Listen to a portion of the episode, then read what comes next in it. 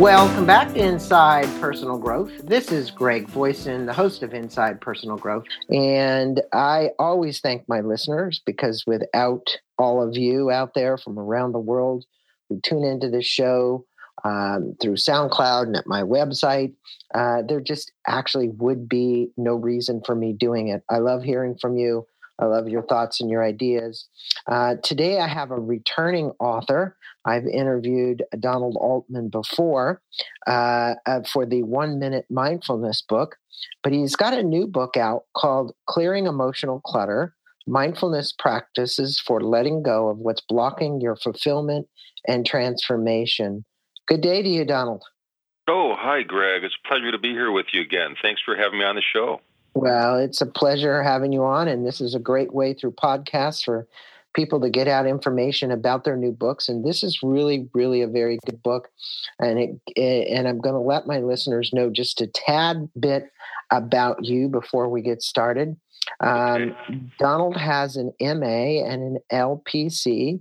He's a psychotherapist, a former Buddhist monk, and an award winning author of several books, including The One Minute Mindfulness, The Mindfulness Toolbox, and The Mindfulness Code. He conducts mindful living and mindful eating workshops and retreats and trains mental health therapists and business people to use mindfulness as a tool for optimizing health and fulfillment. And uh, we were just talking. He lives just a little bit outside of Portland, Oregon. He's enjoying a beautiful day there today.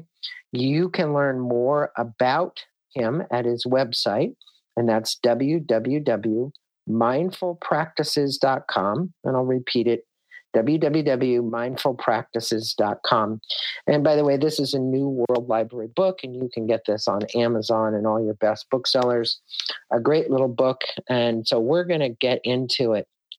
Now, Donald, you open the book up and you state that it's no surprise that emotional clutter from our past mm. can stick to us like super glue. You say to such an, such an extent that we often consider it inseparable from our sense of self and personal identity.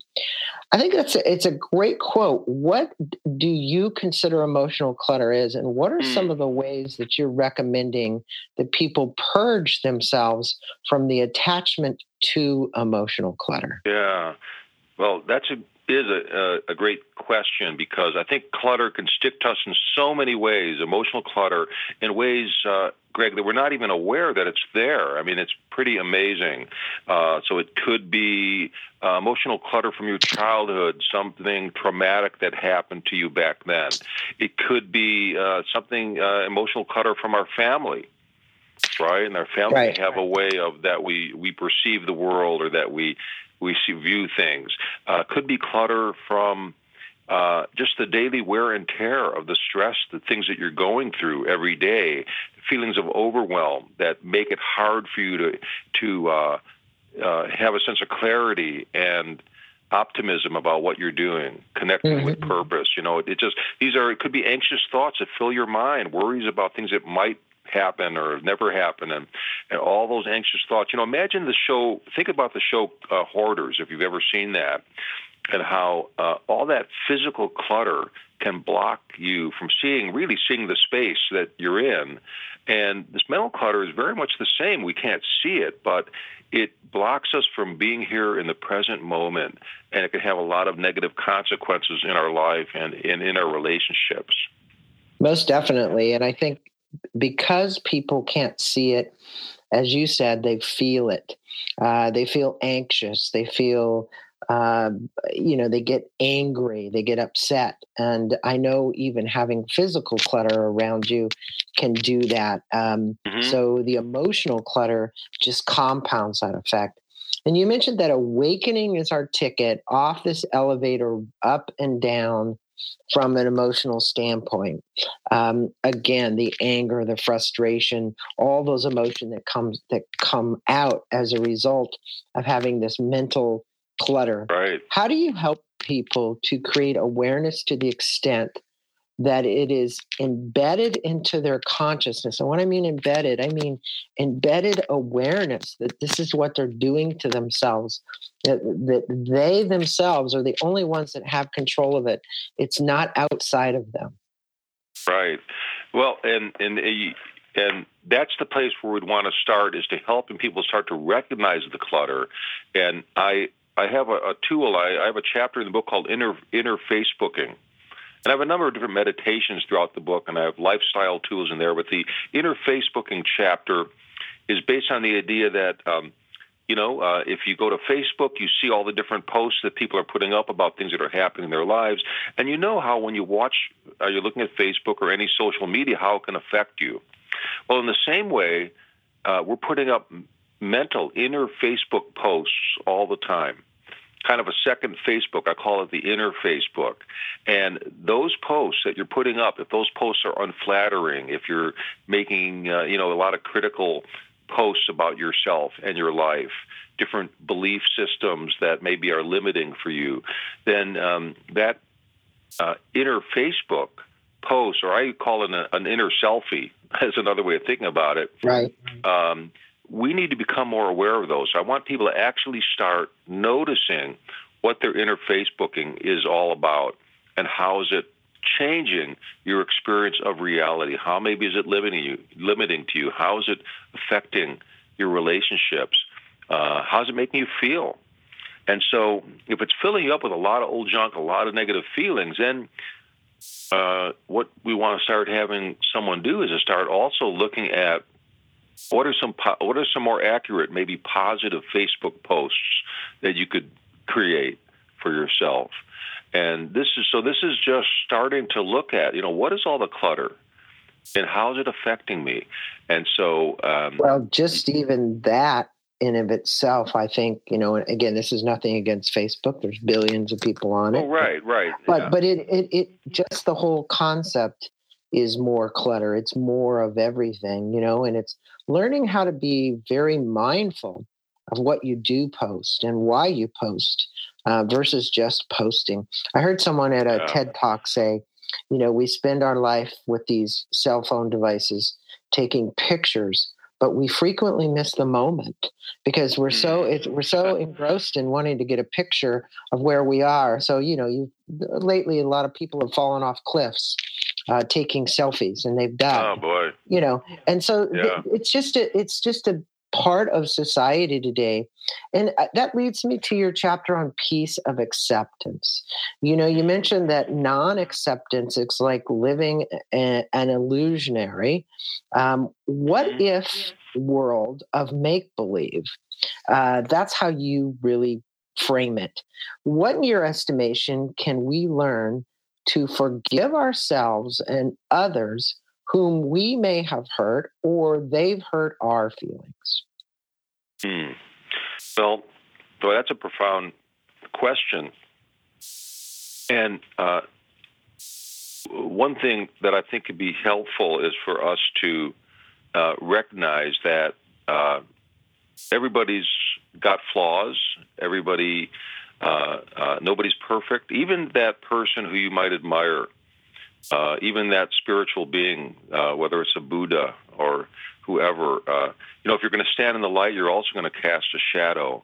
And so we need to uh, understand that. And we could especially be self accepting of, of ourselves, of those times we may have hurt another or somebody hurt us, and we can recognize that, uh, you know, this person may be suffering, that they're struggling in their own way, and that could bring us into an area of compassion and acceptance.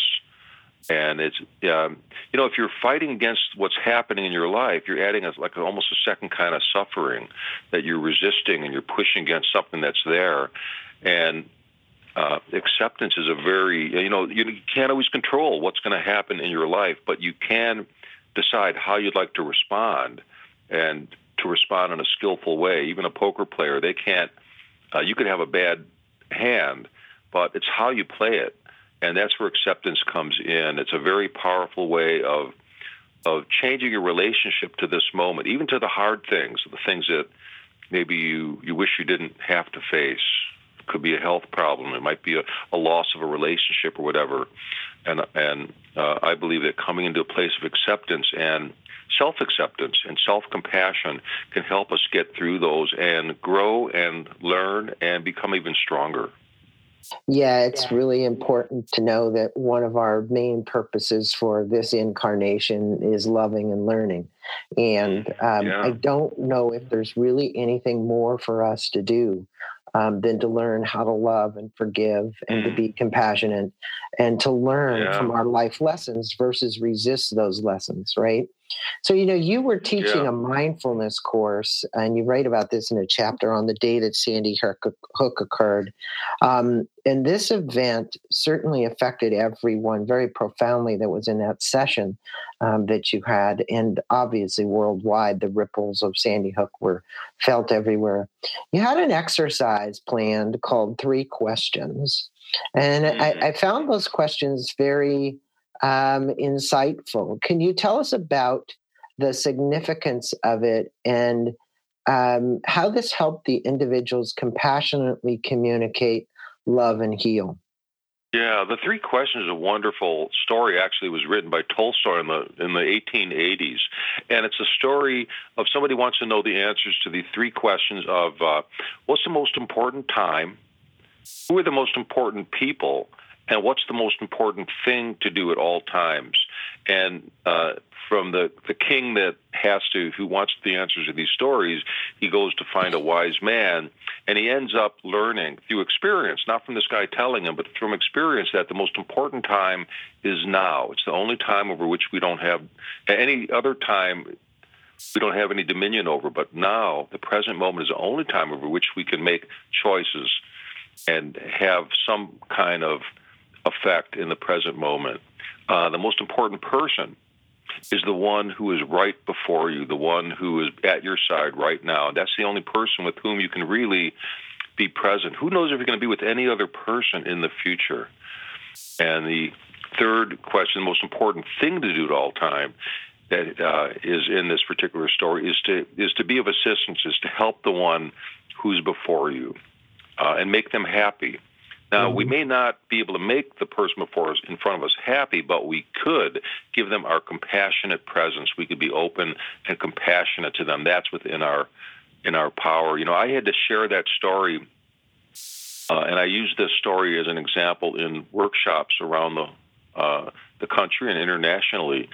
And uh, I had to do the story on the day of the uh, Sandy Hook Elementary School shooting, and uh, I really almost decide almost wasn't going to do this exercise where I have people um, sit with each other in silence for just three minutes in this compassionate, present way.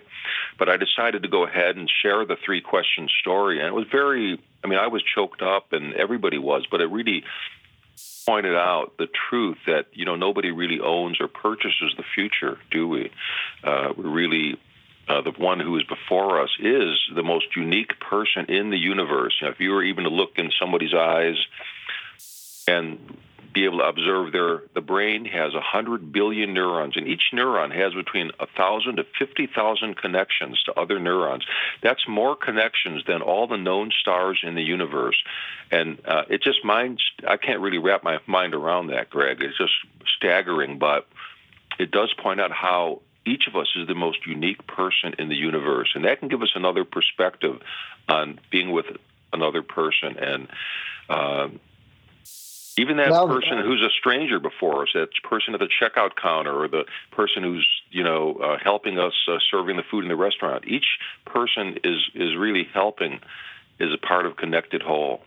Yeah, and it, it's so important to realize that uh, this is this incarnation, the learnings we're making by the interaction with those people, which brings me to how we interact. And you have a great chapter on the love of listening, and mm. how does, in your estimation, learning how to listen better and speak less help us understand not only the other person but ourselves. And I understand this is also helps us clear our own emotional clutter. And you give right. four directions in the book for all my listeners out there. It's on page 100 if you have the book, when you get the book. Tell us a little bit about that because look, most of us, I spend my life speaking to people uh, in one way or another. And yeah. listening is something that I've been working on very, very diff- uh, you know for a long time. Now when when you respond to a question i ask i'm definitely listening because i'm listening for content. I'm listening for what you're saying. I'm listening for the depth. But i think to listen for compassion is a completely different kind of listening. Yeah. Yeah, and I, I maybe I would like your your your audience before I tell you these four things is to consider: Does do any of you have a difficult person in your life?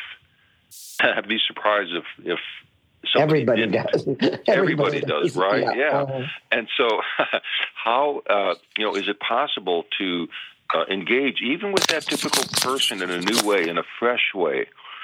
And um, so, I think that uh, it is possible. And so here are some ways to listen in a new way. And, and I want you to think also that think of a cup filled with tea. If it's filled all the way to the brim, you can't put any more tea in there, can you? And in the same way, if our own cup is filled up with our assumptions about another person, with uh, our own opinions and beliefs are so strong it fills our cup up, uh, we can't really listen to another person and absorb what they're saying. We need to kind of empty our cup first to make that possible. And so here are some ways to do that to empty our cups so we could be open to listening. The first thing is to drop our assumptions about that person. Even for this one little conversation, could I set my assumptions aside, even if I uh, feel I don't agree with somebody? See what it's like just to set those assumptions aside for a little bit. You can always come back to them later.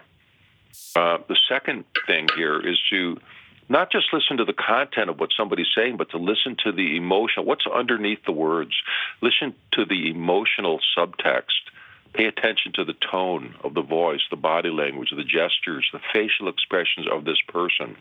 Um, I had uh, somebody I worked with who felt their mother was very uh, self critical no matter what they did with their children, if they were uh, helping their their their kids, then the mother would say, "Oh, you know, you're a helicopter mom." If they were uh, giving their kids a little more freedom, then the mother would say, "Oh, you you know, you're you're you're not as involved as you should be." And this woman felt that that she couldn't win, and so I asked her to to uh, tune in to what was happening under the surface and not to just react to the words.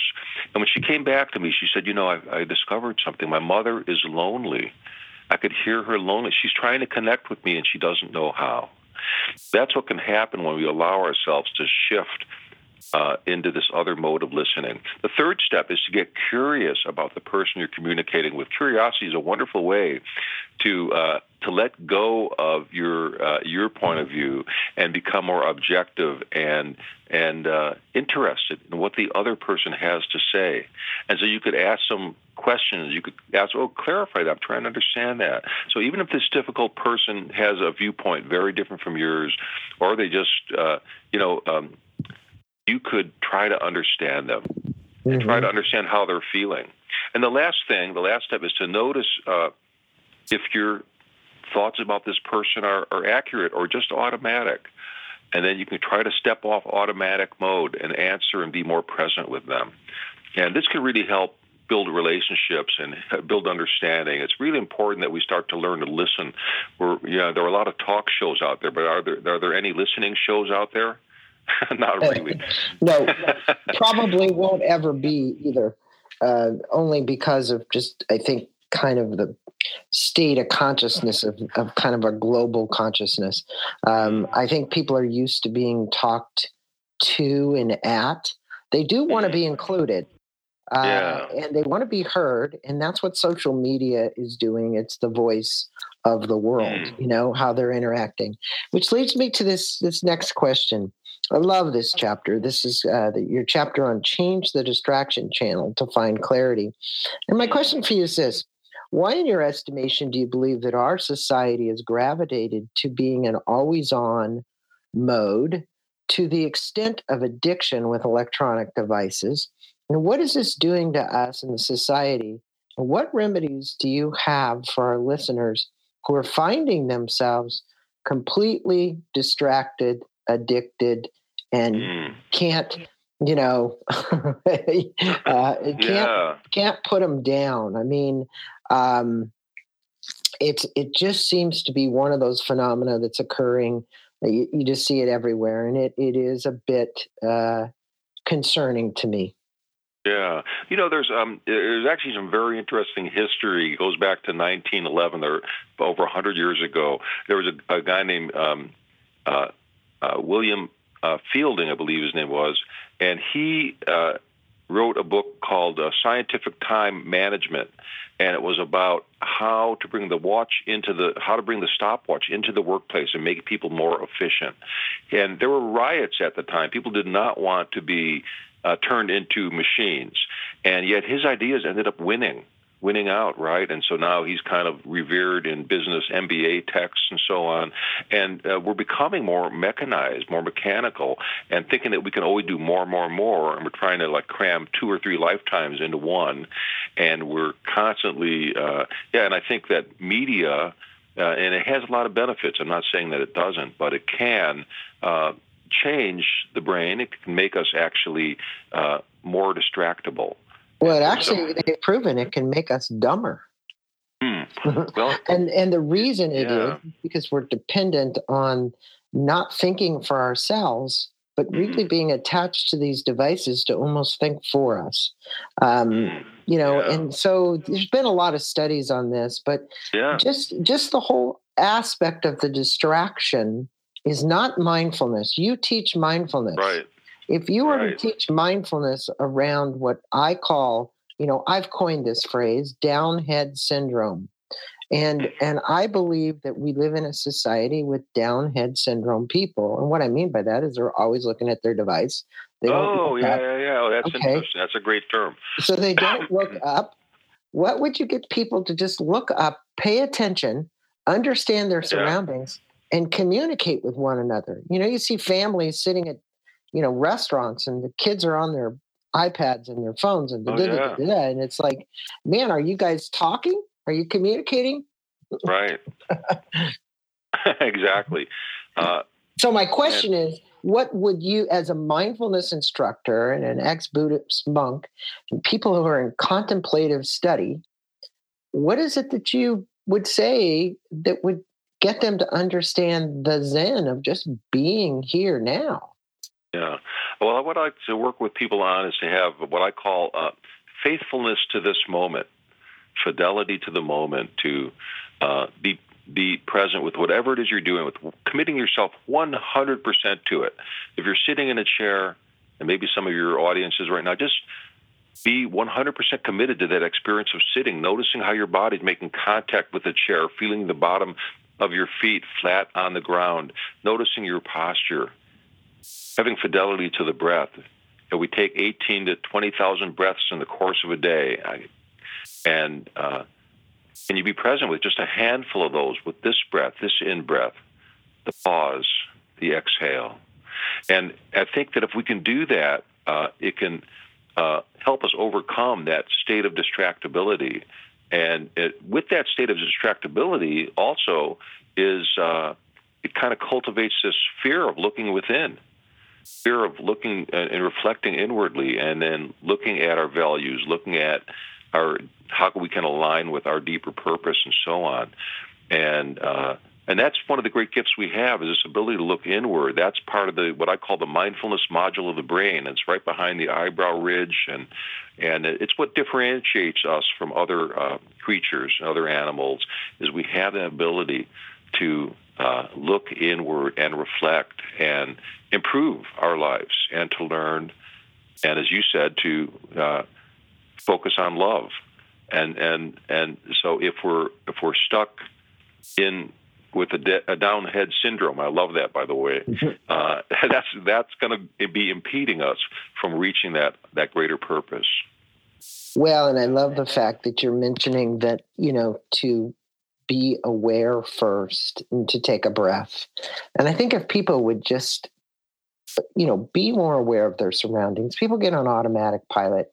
You know, yeah. we've always heard this. You drove to the office and you say, Do you remember driving to the office? No, I don't remember anything because I was too busy. I was too busy texting. I was too busy talking on the phone. I was too busy. And we're all part of that culture today. And I think, it, you know, I'm just mentioning even for me because what you you experience yourself is as much what you need to learn yourself, right? So mm-hmm. I, I bring it back to even me slow down, be aware, yeah. notice, take a breath, and take in the virtue of what is happening uh, to you in that moment. And that brings me to this next question and my last question you know, you have a great quote you borrowed from Eckhart Tolle on the chapter on nature's cleansing power of hope. Mm. And I want to read that quote because I think it's sure. it's pretty powerful. Negativity is totally unnatural. It is a psychic pollutant and there is a deep link between the poisoning and destruction of nature and the vast negativity that has accumulated in the collective human psyche. I that's you know profound to me because what it's yeah. saying is you know here we are polluting our brains and polluting the world um, you have a couple of meditations you recommend in this chapter con- to connect with nature uh, i'd like for you one of them was about the stargazing but can you explain yeah. to our listeners those two meditations and what you would believe the benefits would be to connecting back with nature. Well, nature uh, is an amazing source of wisdom for us, and it um, and the, the sky gazing meditation that I have is a way of, especially in time difficult times, a way of casting out and just surrendering all your worries to something bigger, to the divine, to the to nature, to whatever you would like to call it, and um, allowing you to enter a new space yourself to um, uh, let nature speak to you. You know, I, am always reminded of the words of uh, of uh, George Washington Carver. Now, maybe you, some of you uh, audiences have heard of him. He was like the Thomas Edison of the peanut, and he had discovered hundreds of uses for the peanut. And somebody once asked him, "How do you he said, "You must be a really great scientist because you've been able to find all these uh, in, inventions for the peanut." And he said, "Well, he said I don't know about that." He said, "I go out at, at four in the morning, and he says I go and I sit in silence and commune with the plants. And I found that if you sit with anything and love it enough, it will share with you all of its secrets." Wow. Incredible. And so I think that just sitting with nature can be a very healing and enlightening experience for us where we just, you know, uh, stop where, where, we get a more spacious awareness and we can actually start to see that the mind is not all those thoughts that fill it up all the time. It's one way of looking at what mind does, but that there is a there is a a, spacious and openness aspect of mind in that moment when you see nature and you get absorbed in it that the the observer and the observed. It's almost like you merge, you become one, and there's that moment of great uh, awareness and spacious and openness that is wonderful. And and and in that sense, I mean, I, I've had experiences where I've done this sky gazing meditation at some of the low points of my life, and I share uh, one of those experiences uh, in the book when I was feeling a lot of despair and uh, when I did this practice, and and and the experience is something that even went beyond. I I put words to it, and the words I put to it was it's all the blessing because that's the only way I could uh, describe it in terms of words. But it was beyond that. But it helped me to uh, understand that it was that I would get through that difficult time, and it and it bolstered me even at times when I uh, couldn't access that same feeling again, I remembered it. I said, you know what? It is all the blessing. You're the good, the bad, the challenge, the difficult times, the good times. And uh, nature uh, has incredible healing power and can give us hope. I think that's the other key. It can take us out of this, the uh, that the I, the me, the my, the mind, the egocentric point of view, and allow us to transcend that. And in that transcendence can come a whole new understanding and uh, this is something, it's like a revolutionary leap of awareness that can occur in those moments. And I, I think it's very important for us to start uh, looking more at nature and and not being so stuck in the video gaming world and in our screens, but to stop and pause and be present with uh, the, the, the wonder of nature because actually we are part of that world. We grew out of it. And if we're intelligent, then the world must also be intelligent. And so I think it's important for us to recognize that. Well, obviously, being with nature is a great way, not only just communing, but if you stop and pause and mm-hmm. understand the perspective of which you sit in nature, your uniqueness with this whole planetary massiveness, but yet you're you're and how it's all interrelated. Yeah, correct, correct. And I think that's where people can have some pretty fascinating uh, awarenesses about mm-hmm. their place in the universe, uh, their role. Now, on the other hand, it can be overwhelming because I think people at times look at that and they're like, well, I'm too small, I'm too this, I, you know, I'm not enough. I, I'd encourage people to turn off the not enough tape and say, you're exactly where you are, divinely created in the space where you're supposed to be, doing exactly what you're supposed to be, um, and, and love it. In other words, love yourself, love that moment, love what it is that mm-hmm. you're doing. Yeah. Um, we can always think that there's something better that we're supposed to be doing, and we're and then you never get there, and you die mm-hmm. with that regret. Um, and the reality is, you'll come back to live that all over again. At least that's what I believe. So, um, at this point, we won't get into that philosophical conversation, but it's been a pleasure having you on Inside Personal Growth uh, for a second time. Uh, we've been speaking today with Donald Altman. Uh, he is the author of many books, but uh, how many books have you actually authored? I forget. Well, I uh, I think I have about uh, 12, 12 or 13 okay. self help books, yeah. Well, we've done two. I'm going to invite you to come back on again, and let's do another uh, oh, round. I love, I, I love yeah. interviewing you, and it's it's always very insightful for my listeners. Uh, go to Amazon. The book is called "Clearing Emotional Clutter: Mindfulness Practices for Letting Go of What's Blocking Your Fulfillment and Transformation." You can also uh, see Donald through his own website at www.mindfulnesspractices.com. And he reminded, yeah, mindfulpractices.com. Mindfulpractices.com, and there he's got a newsletter that he's encouraging you to sign up for. It's a blog as well, and he's got a mindfulness spo- uh, store. Uh, but you know, go on and read Donald's blog, get a copy of some of the tips and things that he's telling people on a regular basis, and subscribe to his newsletter. Uh, Donald, again, um, peace and blessings to you. Namaste. Thank you for being on Inside Personal Growth. It's always a pleasure having you on the show. Oh, well, thank you, Greg, and blessings to you too for the work that you're doing. Uh, it's wonderful, and I really enjoyed being here with you today, and I hope we could do it again. And blessings also to your audience.